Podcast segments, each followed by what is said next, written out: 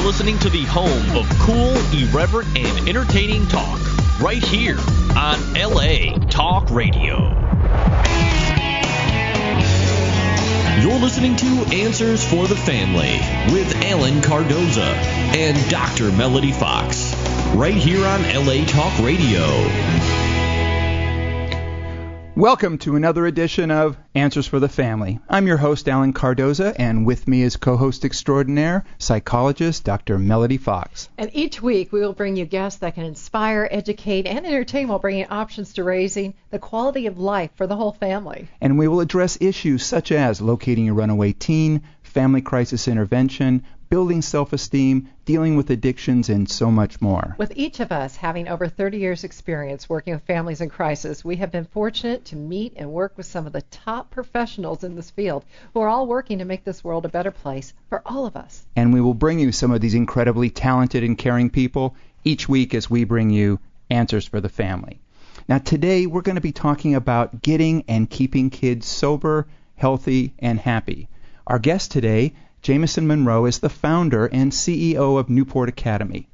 Now, Leonard Buschel, founder of Writers in Treatment, wrote, Jamison is the missing link that connects old school recovery to the future of successful adolescent treatment. His presence in the recovery landscape is paramount to the evolution of the industry and imperative for mental health and addiction to become destigmatized by popular culture. His story is key to the success of Newport Academy because of his own descent into alcohol and drug abuse as a teen. And while hiding behind that all too familiar happy family facade, Jamison was admitted to a number of treatment programs where he would remain sober for a handful of months before relapsing again. And d- despite a supportive family, Jamison remained in this life threatening cycle until he was admitted to a treatment center that focused on personalized, comprehensive, and holistic treatment that allowed him to safely address his individual underlying issues while balancing an effective amount of family involvement. Now, beyond overseeing the vision of Newport Academy, Jamison is immersed in a multiple facets of the battle against addiction and its stigma, and is recognized by his peers as a conduit between the past, present, and future of recovery. Now, Jamison is exceedingly passionate about education and awareness, and to that end serves on the board of directors for several nonprofits and some of the world's most progressive creative thinking projects such as Global, Global Assessment Project, C4 Recovery Solutions, Los Angeles' Starting Block Founding Circle, Writers in Treatment, and a Recovery Month planning partner for the Substance Abuse and Mental Health Services Administration. Now, Jamison is also uh, an executive producer of the critically acclaimed documentary Behind the Orange Curtain, a film about the prescription drug epidemic uh, and how it has affected our teens in Southern California. Currently, Jamison can be seen on CNN, HLN, CBS, Fox, ABC, and many other media outlets where he regularly appears as an addiction and mental health correspondent. Jamison, welcome to Answers for the Family. Thank you, Alan. Thank you, Melody. It's a pleasure to be here. Oh, it's great to have you here. You know, I, I really love Newport Academy and all you do with those teens over there. And having been honored to be part of that here and there over the years, it's been a real pleasure and an honor. And we're really pleasure. It's really a pleasure to have you here back with us for Answers for the Family today to talk about Newport Academy and some of the success stories that you have. But I was curious, what what personally brings you the mo- most joy today in working with that population? Um, well, it's first of all. It's a pleasure to have you out when you are able to come to Newport Academy because you just bring a wealth of knowledge to to our team. Um, one of one of the, but to answer your question, the thing that gives me the most joy is just seeing that light come on with the teens, but also within the family system, um, and then to see those families come back um, on occasion for our alumni gatherings, um, either in the summer or in December and to see the kids doing well, the families happy um, and smiling, and uh, kids graduating high school, going to college, picking their major, um, and the family just really being one cohesive unit. Whereas when they came to us in the beginning, they were all just on their separate paths and and lost, frankly. Mm-hmm. And and James. Jamison, how has your own experience helped you to be able to work with these young people? I, I think it's imperative. Um, I think that without it, I mean, without my own experience, I wouldn't be doing what I do today. That that's for sure. Um, you know, I was one of these kids that was completely lost. Um, you know, I was raised um, in a household where where a lot of things were were taken for granted. I mean, I was I was given a wonderful education, a private school education, um, you know, and I was allowed to participate in a lot of extracurricular activities, sports, and things like that. Um, but my family was not a cohesive unit. You know, my dad worked all the time. He was definitely would classify as a as a workaholic. Um, and so therefore my brother and I didn't really have that father figure growing up. Um, there was immense pressure put on my younger brother, who's two years younger than I. Um, my my brother and I, um, by society, by the school system, and by our parents as well, just an immense pressure to to make good grades, to do well in school, to to do well in athletics, uh, and to perform um, at a very high level. You know, um, our society kind of preaches that you do well and in high school you get into a good college, you get a good job, or you get a master's degree, and that's kind of the path that you go. And so I was I was thrust into this very competitive school environment, um, and very early on, my freshman year of high school, uh, discovered a drug called Adderall, um, which is, uh, as a lot of people know, very uh, prescribed to a lot of kids in one form or another of Adderall or Ritalin or, or some form of ADHD medication. And whether I had HD, ADHD or not, I, I went to a psychiatrist and was able to get a prescription for it and uh, used it throughout my my education, my high school and college education, to uh, to cram and to study um, mm-hmm. on an as needed basis. Mm-hmm. Um, but then, uh, you know, it, it's it's amphetamine in a pill, and we can talk more about that. Um, but then later on, when someone offered me a, a Valium, which is you know another prescription medication, it was a lot easier for me to to take that uh, that pill and then to do other things because I was already taking a prescription drug. It it it decreased what we call the perceived harmfulness of prescription drugs for me, mm-hmm. and uh, and we see a lot of that. I'm able to relate to a lot of kids that are in that situation um, that end up at Newport Academy as a result of of a prescription drug problem. Right. Can you expand a little bit about what you mean about the perceived, I guess, balance? You're taking amphetamine, but then you take a Valium, and then how does it cancel each other out or work together, or that perception? Um, yes, for sure. So yeah, I, I mentioned perception or, or perceived harmfulness. Um, it, it's really interesting. Well, I mean, let's start from the top. Is that right now the the number one cause of death, um, you know, amongst teenagers and, and many young adults, um, depending on which angle you look at it. But the number one cause of death, generally speaking, amongst teenagers and young adults is prescription drug overdoses, mm-hmm. uh, which is very saddening, recently overtaking automobile fatalities. Um, and a big reason for that is the, in my opinion, the overprescription um, of pharmaceuticals, of prescription medications. Um, and the just the vast prevalence of them in our society. Um, our society looking for a quick fix. Um, society being told that if you're not happy, you know, and if you're not if you're not happy and you're not feeling good, then there must be something wrong with you. And and here, take this pill and get a quick fix. Um, and so we see a lot of parents, you know, wanting the best for their children, right? Their kids not performing um, at a level in which uh, their counselors or teachers think that they could be, um, and so therefore they're referred referred to a professional um, who who may see symptoms of of ADHD, um, uh, attention deficit hyperactivity disorder, or just ADD, attention deficit disorder, um, inability to focus during class, inability to to maintain focus, do homework, uh, punctuality, uh, different things like that, easily distracted um, within the classroom setting or when trying to do homework at schoolwork at home. Mm-hmm. And so uh, a psychiatrist may put a kid on, on some sort of ADHD or ADD medication. Um, and a lot of these medications, as you guys know, are are amphetamines of sort. Mm-hmm. Um, they are similar to a methamphetamine in that they have a very uh, speedy, a very uh, a high um, that is but, these amphetamines are, are somewhat diluted down into a, a prescription pill form.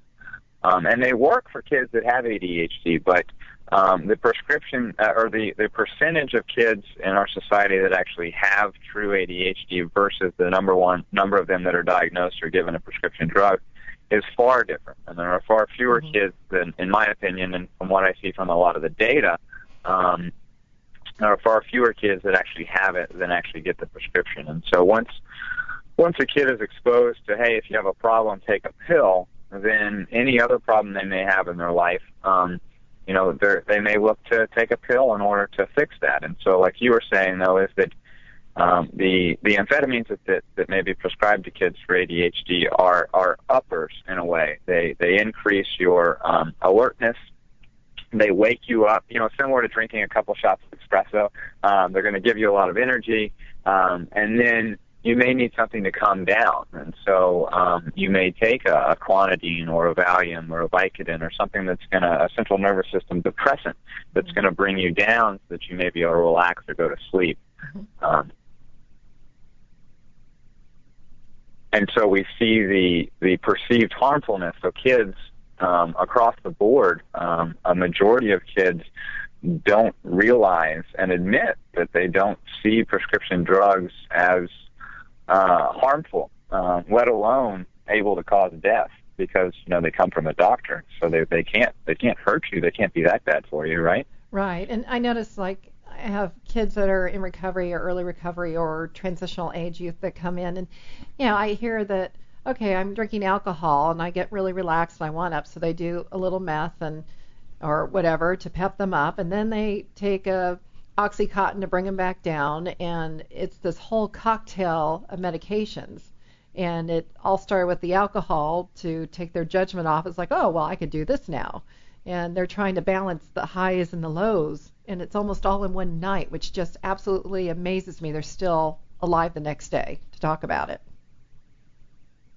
Yeah, exactly. I mean, I used to do a lot of the same thing. I mean, we would we would my friends and I and we would we would take Adderall or and drink alcohol and do cocaine and take Valium or Xanax and it's just uppers and downers and you know, in in the in the 70s, I guess we had speedballs um mm-hmm. and still do today, but these are more kind of mainstream speedballs and the fact that you're mixing uppers and downers and really I mean, it's causing a lot of damage to to your organs, to your mm-hmm. internal organs.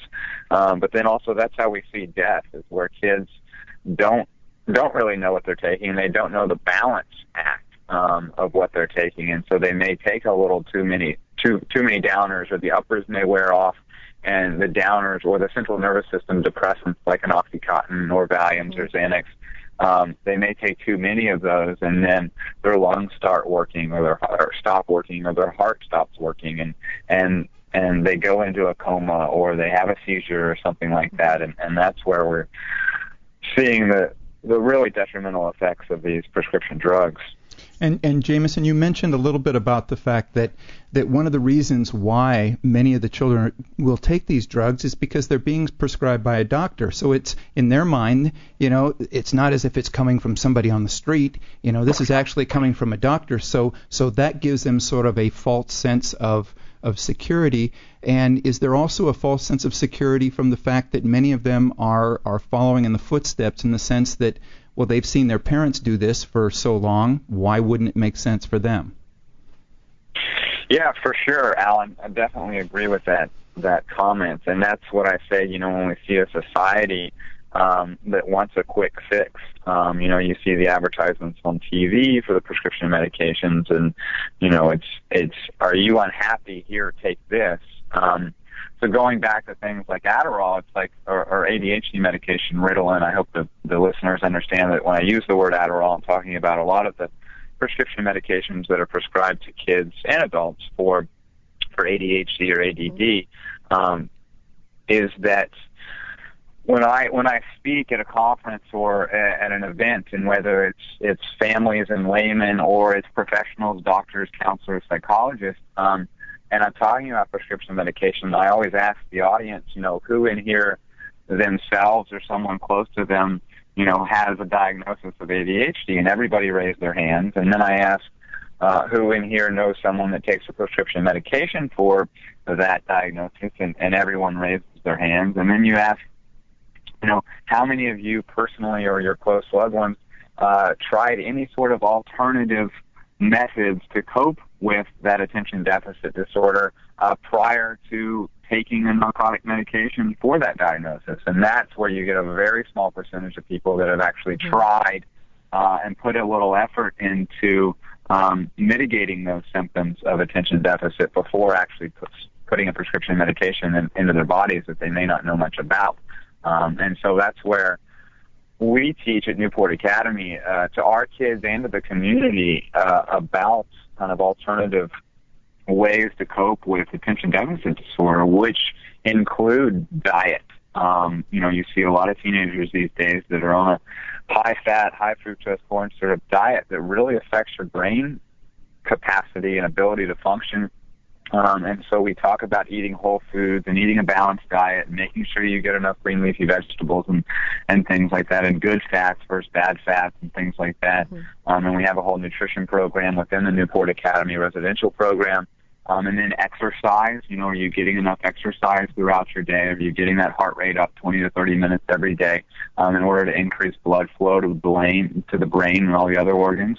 Um, and then uh, a supplement such as fish oil, you know, which can greatly uh, increase your brain capacity and ability to focus. And, and a combination of all of these and a couple other things, uh, a lot of the data shows that they can help mitigate the symptoms of ADHD without having to take a prescription drug. And what's really interesting, though, is that we're seeing the New York Times couple weeks ago had a great expose on the overprescription of the ADHD medications, and uh, it highlighted a family uh, who has four kids, ages 9, 11, 11, and 12, um, and all four kids, you know, the article talked about how all four kids are taking some sort of prescription medication that uh, an upper, if you will. You know, two kids are on Adderall, two kids are on Risperdal, um, and then all four kids are on clonidine, which mm. can be used as a sleep aid um, that they take at night. And we're talking about nine-year-olds here that are taking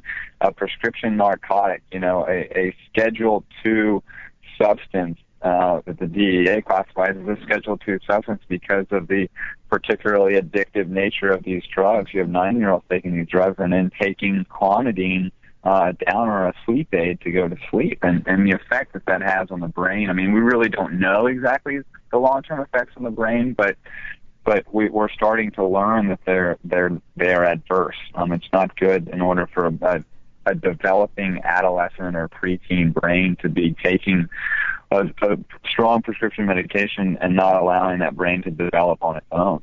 Absolutely. And, and I keep thinking of all the behavioral interventions that could be taking place to even help them sleep at night, let alone deal with ADD symptoms in the classroom or some of the other symptomatology that might be presenting itself within the home. Right, exactly, exactly, and that goes down to education. Right. You know, it, it, the doctor that they talk, one of the doctors they talked to in this article is, has a pretty profound statement though when it comes to the system. You know, he says uh, quote here. He says, "I don't have a whole lot of choice. We've decided as a society that it's too expensive to modify the modify the kid's environment, so we have to modify the kid." This is coming from the doctor. Is this the same this doctor? This is coming from. Yeah, this is Dr. Anderson, a pediatrician uh, outside of Atlanta, and so this is this is a doctor that's prescribing these drugs to these kids, and um, you know, another doctor says that we as a society have become unwilling to invest in very effective non-pharmaceutical inventions for for these interventions for these children and their families.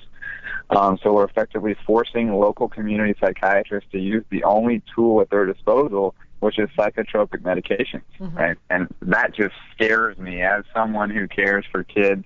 Mm-hmm. Um, and, and, and is very concerned about the future of our society when it comes to the place that drugs have in our society for for teenagers and for the next generation, um, that that's the rea- the harsh reality of what we're dealing with here. Mm-hmm. Right. Well, and what scares me is the fact that this doctor isn't even looking at the fact that the odds are that the reason that they need to take the drug at night is because of the drug that they're giving to them earlier.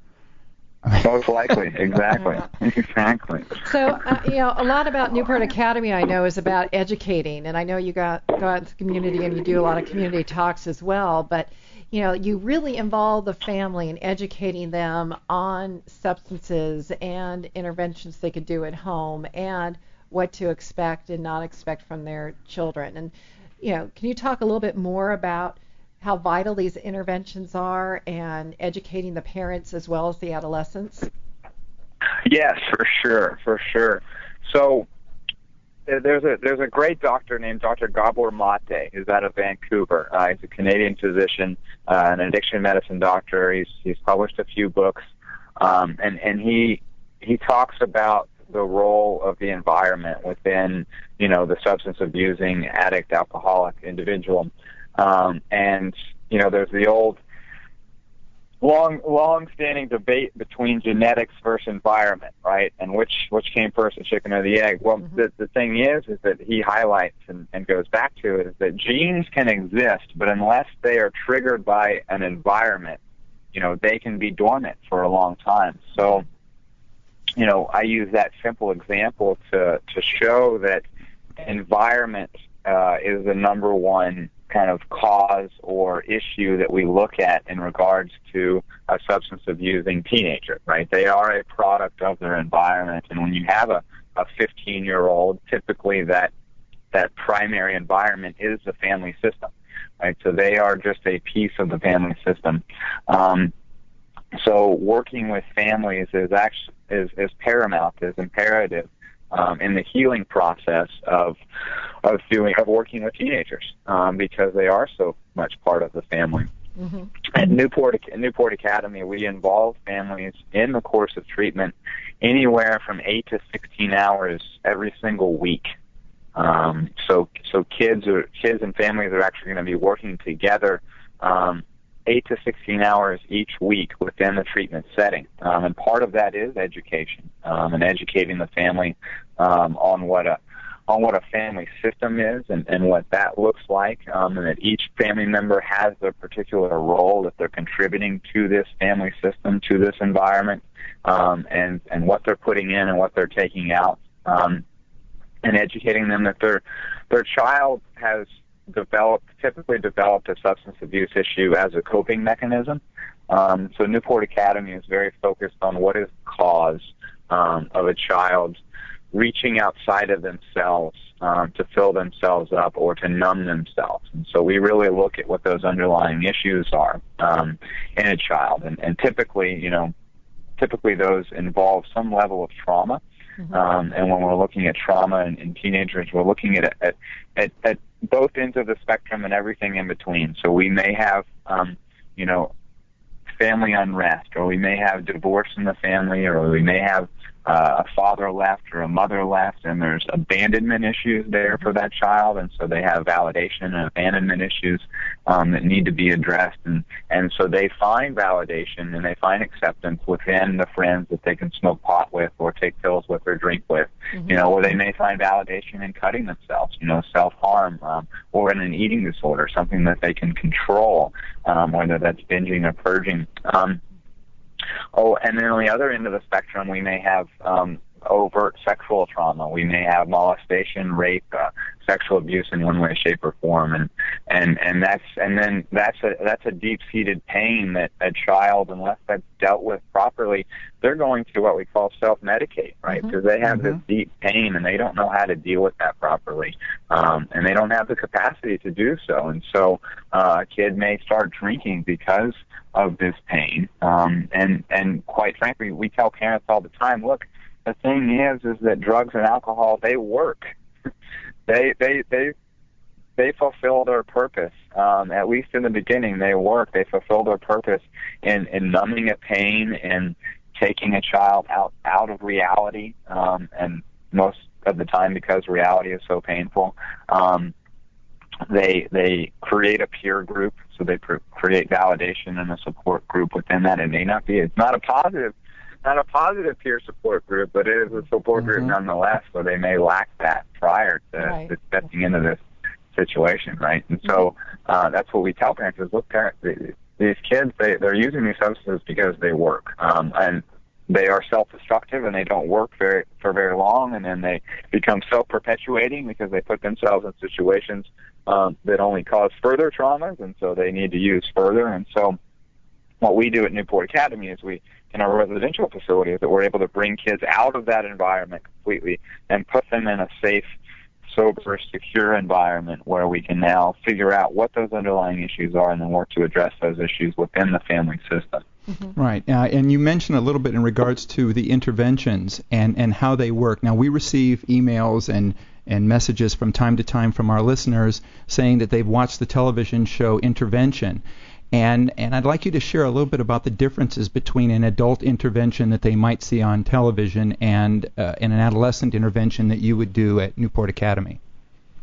Okay, Alan. Yeah, for sure. And um, an adult intervention and an adolescent intervention can be very different. Um, in, in regards to an intervention being the precursor um, to getting someone into treatment, right? That event that's created in order to let a loved one know that they are going into treatment. Um, you know, with with adults, adults typically have to make their own decision in order to go into treatment. And so the intervention you see on TV is a family sitting around and basically making a case um, for why their loved one should go into treatment. Whereas with adolescents, um, in most states, including the state of California, when you have a minor, um, a minor really doesn't isn't able to make that decision on their own. So parents are making that decision for them. And kids, typically teenagers, they don't have that that rational part of the brain where if you make a rational case for them to go to treatment, they don't want to go to treatment. Mm-hmm. Nine times out of ten, they're not going to want to go into treatment. They're not. They're not going to want to leave their friends,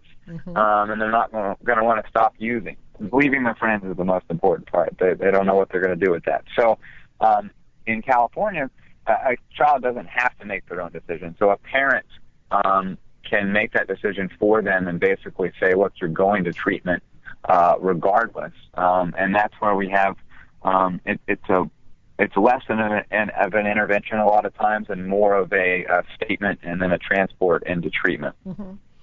Which is what Alan's company does, is transport teens to their right, exactly, yeah. And, and, we've used Alan's company in the past for sure to, mm-hmm. to help us get some kids into treatment, and they're very good at doing that. Yeah. Thank you. Now, and you know, regarding that too, I want to talk more about that, but we do need to take a quick commercial break. So if you stay with us today, we're talking to Jamison Monroe. He is the founder and CEO of the Newport Academy in Orange County, California, and we'll be back talking with him more about his program and interventions, etc., in just a few minutes here on Answers for the Family. Founded over 25 years ago to meet the needs of families in crisis, West Shield specializes in resolving adolescent issues that negatively impact the family. From preteen to young adult, we are experienced and qualified to help. We offer solutions which include referrals to a network of top professionals internationally that we work very closely with in the fields of educational consulting, psychology, and psychiatry. Our in-home crisis intervention care program helps to stabilize families and bring effective resolution. We are supported by our licensed investigation company that enables us to offer legal and expert services for locating runaway teens and more. Our therapeutic transportation services help to ensure that adolescents in crisis are safely provided transportation to specialized schools and programs with unmatched experience and success. Simply put, West Shield Adolescent Services is the best solution when your family is facing personal crisis. Call 1 800 899 8585 and let us help you. And we're back for more Answers for the Family. I'm your co-host, Dr. Melody Fox, along with Alan Cardoza, and we are talking today to Jamison Monroe. He is the founder and CEO of the Newport Academy in Orange County, California. And thank you for hanging in there, Jamison, to continue talking about your wonderful program and also interventions with teenagers who are on that drug path, so to speak, and not making good plans for themselves. And right before we went to commercial, we were talking about the differences between adult interventions and adolescent interventions. And I was curious on how critical is it for long-term plans and the aftercare for adolescents once they get out of the rehabilitation or or going through all their interventions? Uh, well, I think it's the most critical, actually. Um, that's that's the toughest part is that transition back into society, real life, whatever you want to call it, Melody, is that when kids go to residential treatment, I mean, a, a lot of great work can be done, and, and a lot of great work is done at Newport Academy with with healing underlying issues and teaching new coping mechanisms. But then the the most critical is that transition back into applying those new skills um, into your real life. And so there's a number of different. So what we do at Newport Academy is we start that planning process immediately upon admission. Um, our kids typically with us for two to three months um, in a residential setting, and so we're constantly looking at and evaluating what the best next step is going to be, taking into a lot of different factors. You know, one is the support system that exists um, within the family and within the community um, of where the child came from. One is obviously um, a number of families is is the cost of what the next step is going to look like. Um, you know, there's vast difference between someone living at home and and going off to a therapeutic boarding school, uh, but it's balancing that with the what the family wants and needs um, versus what it costs, and and also where the kid is going to do best. Um, so to that end, we have um, our own local program. Uh, Newport Academy does. We've got a, a sober high school um, in Orange County, just there on the border of Newport uh, Beach and Costa Mesa, 17th and Irvine. Uh, we have Newport Academy Day School, mm-hmm. which is a, a sober high school. It's a safe, sober, supportive environment um, in partnership with the Orange County Department of Education. Mm-hmm. Um, and I'm a big fan of, of sober high schools across the country. I think we have about 20, 25 or so sober high schools, um, some small, you know, six kids, and some up to 40 and 50 kids in different parts of the country.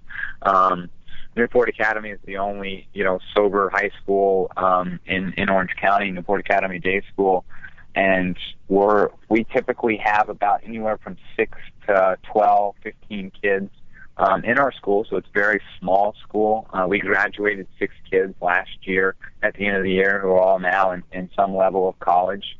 Um, you know, our program is California, you know, state of California university certified, so our kids can go on to Cal schools, which is great. Um, and they get a they get a diploma from the Orange County Department of Education. It's not not from an alternative school or anything like that. It's just as if they were going to any other local public high school. And so um, it's great to be able to offer that therapeutic school environment within the local community. Um, and then, of course, you have to build the, the wraparound services around that. I mean, within the school setting, we do have a process group every day. Um, and so kids have access to that. But then a lot of them need more services than that. So we also have an outpatient facility, um, which is Monday through Thursday every evening. Parents participate that in that uh, twice a week um, in parent support groups and parent process groups. Um, and continue with parent and family education. Uh, we continue with private family sessions and one-on-one sessions for the kids. Mm-hmm. Um, but transitioning kids back into real life per se is one of the most critical uh, aspects, and so you have to build a support system um, of family and professionals and peers um, around around that child in order to give them the best chance of success. Right. Um, because there's going to be some bumps along the way for sure. But uh, you got to have a plan on what's going to happen when you encounter those bumps and how you're going to get back on track. Yeah, it just seems like it would be nice if every high school, every junior high school was uh, a sober high school. right. Yeah. When you tell when you tell people you have a sober high school, they're like, "Well, isn't high school supposed to be sober?" And you're like, "Well, yep. yeah. actually, data shows that more than half of kids actually get their drugs on campus. You know, and right. no, right. Uh, you know, schools are not sober. Schools are actually where most kids get their drugs. Yeah, and that kind of goes along with one of our listener questions we have here. It says, I've been a junior high assistant principal in Pasco County, Florida for 25 years. My comment is that even though we are seeing increased drug use, alcohol is being abused much more frequently. And last year we expelled 20 13 and 14 year olds who were selling and or sharing alcohol on campus. The kids act as if they could care less what we, the authorities, or their parents have to say.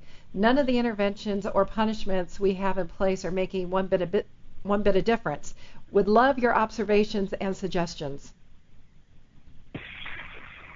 Well, observation. It's interesting. So kids are, are they're not selling drugs. Well, they're selling drugs. They're selling alcohol. That's that's uh, we've seen that before, but not as common.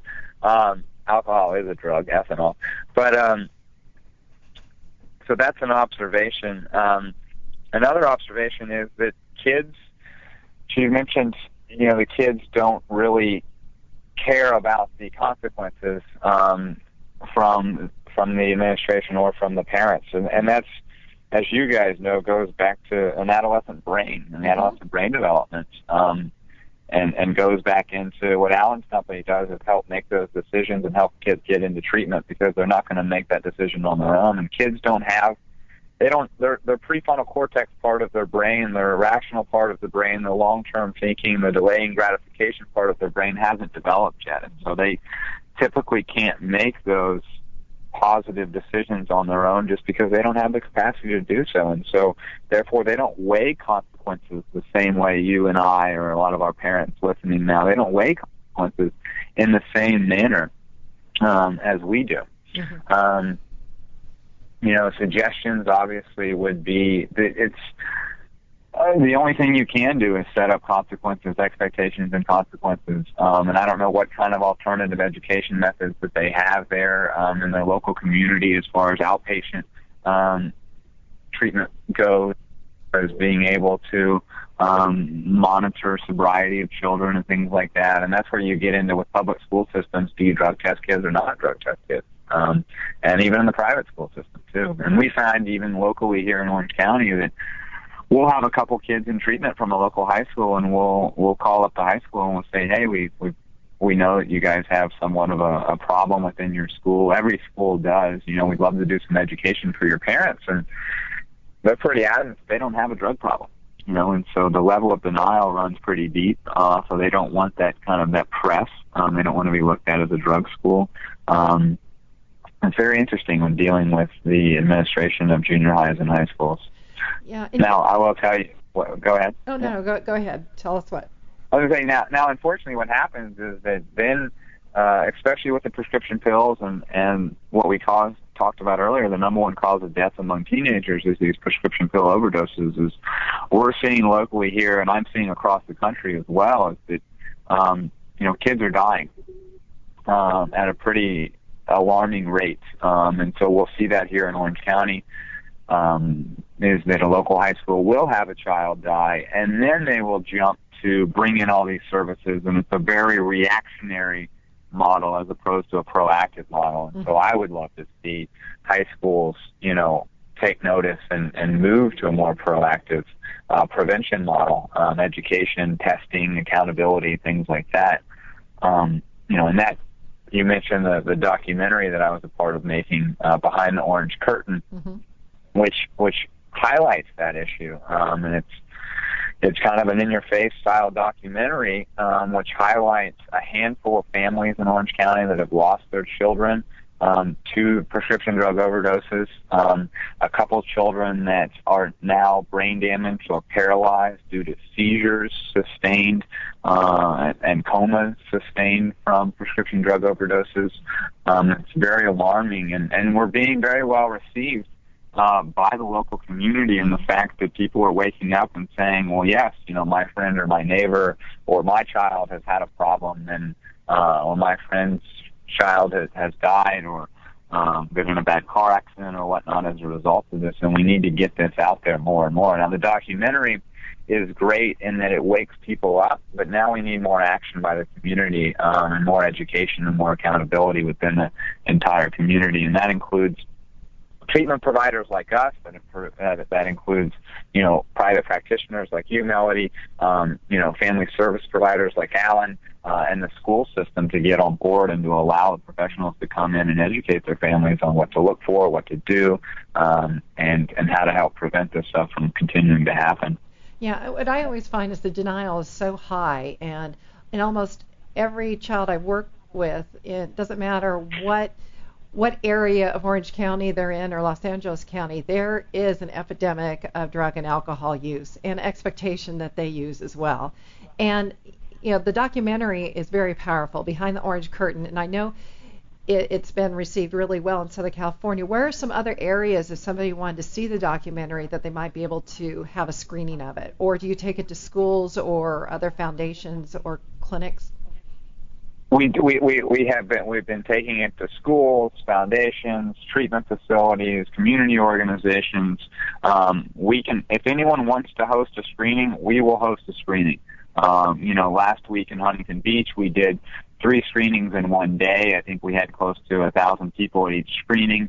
Um, you know, and that was through the, the school system. Um, we've done it through churches and things like that. So, Um, we've hosted, we've done screenings all across the country, uh, in Texas, out in Connecticut, um, in New York, um, just all across the country. And so we'd be willing to, if anyone wants to see this documentary, they can just contact me uh, directly, and I'd be happy to facilitate that. Okay. And if somebody wanted to contact you, how would they do that?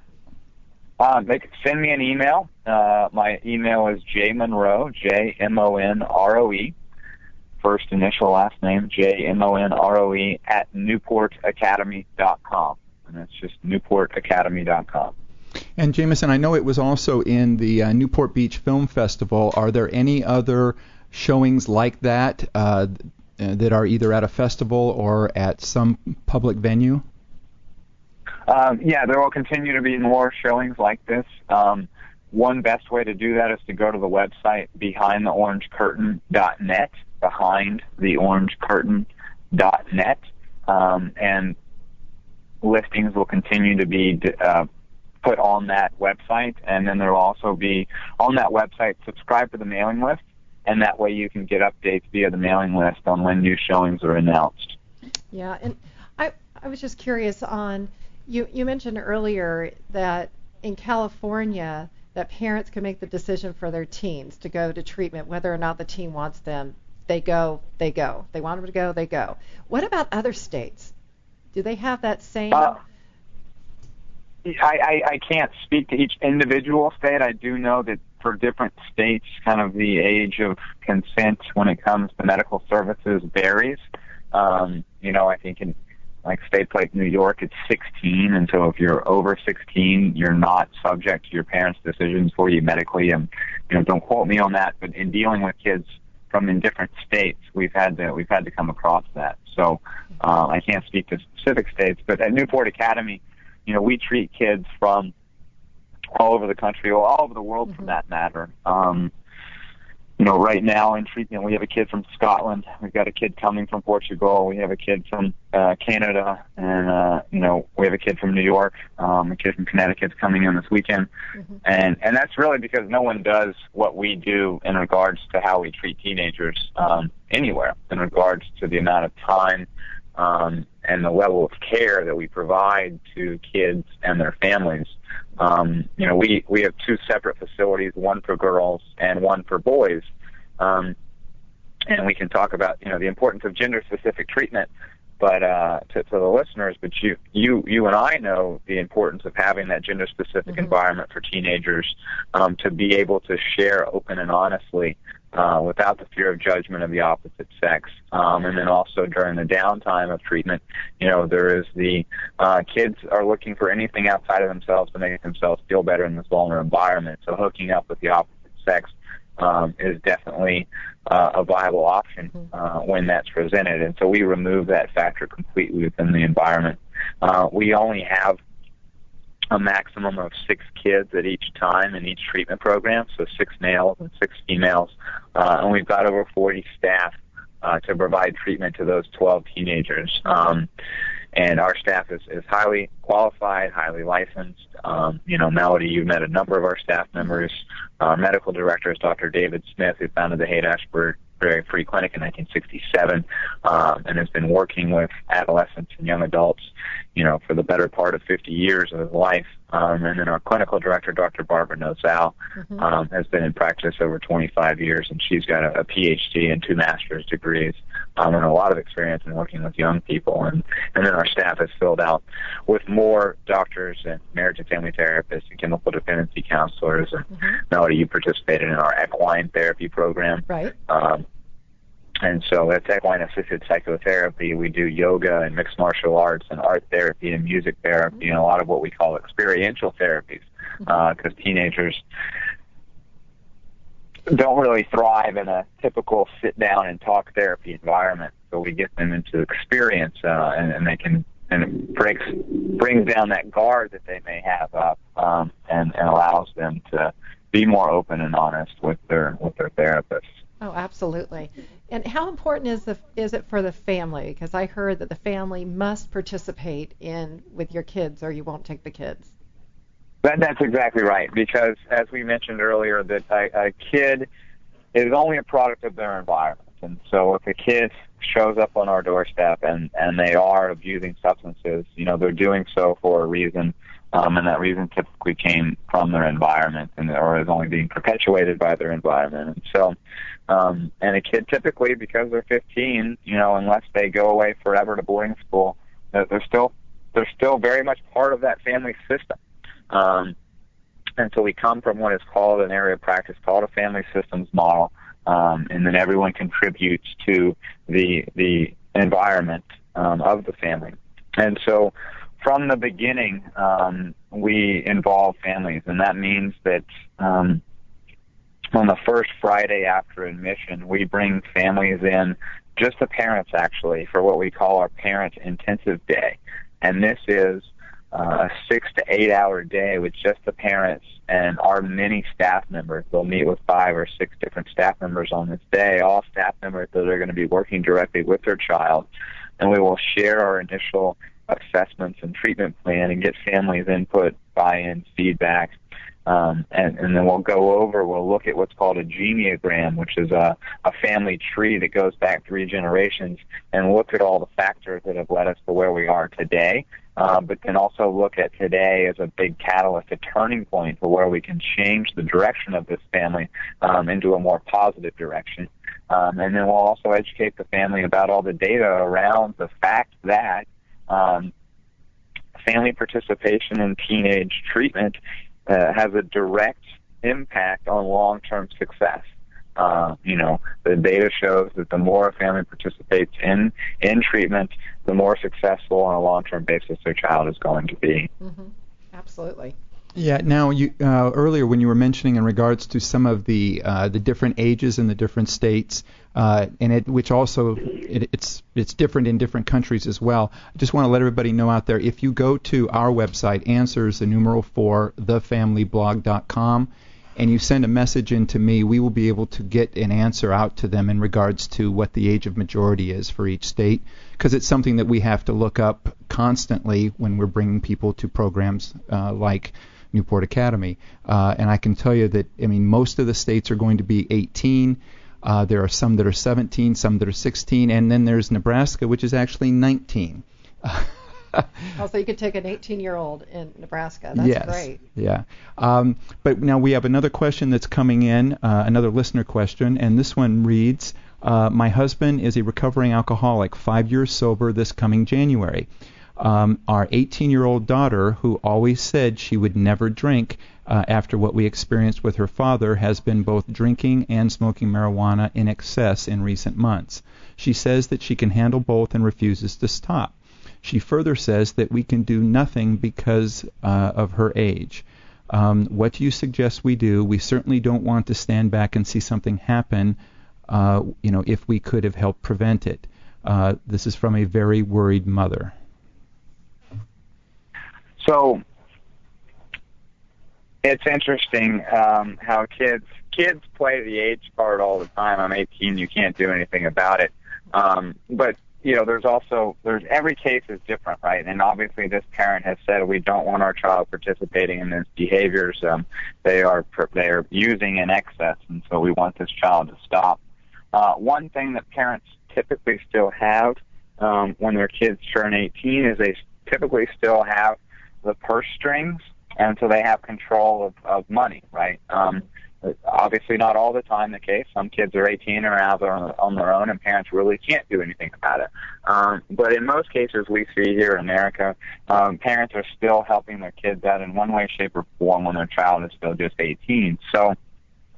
Um, so what we tell parents is that if you really don't want your child to be using drugs or alcohol, then uh, you know draw a line in the sand. You know, set up some boundaries and and hold those boundaries. Set up some expectations, and that you know if you if you commit to sobriety and you don't use, and and we drug test you, and and we you know, maybe sign up for some sort of monitoring program so that we know that you're sober. Then we'll continue to help you with school or whatnot. Um, but if you're not going to use, then I'm sorry, we can't continue to support you financially in a lifestyle that we don't agree with.